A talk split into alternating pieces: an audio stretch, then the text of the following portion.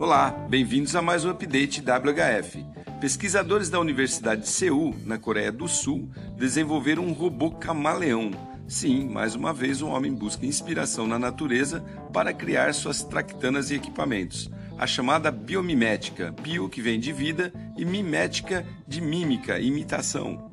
Esse robô pode mudar de cor de acordo com o ambiente em que anda a ideia é que esse tipo de ferramenta sirva para fins militares, como camuflagem, por exemplo, ou até mesmo no ramo da moda, em que empresas têxteis poderão produzir produtos que possam mudar de cor. Olha que legal isso. O efeito da camuflagem é replicado graças a uma fina camada de tinta líquida que muda de tonalidade quando aquecida. Quando as partículas presentes na tinta se ocupam ou se agrupam em estruturas helicoidais, elas podem refletir uma cor específica conforme o comprimento da onda. É uma coisa bem técnica mesmo.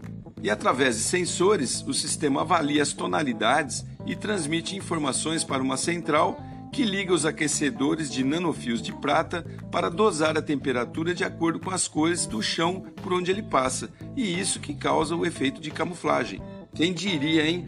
Parece que a tal capa invisível, né, muito cobiçada pela criançada, está prestes a se tornar uma realidade. Vamos ver o que, que acontece. Sou Cássio Bettini compartilhando temas sobre comportamento e inovação oferecidos pela WHF. Até a próxima!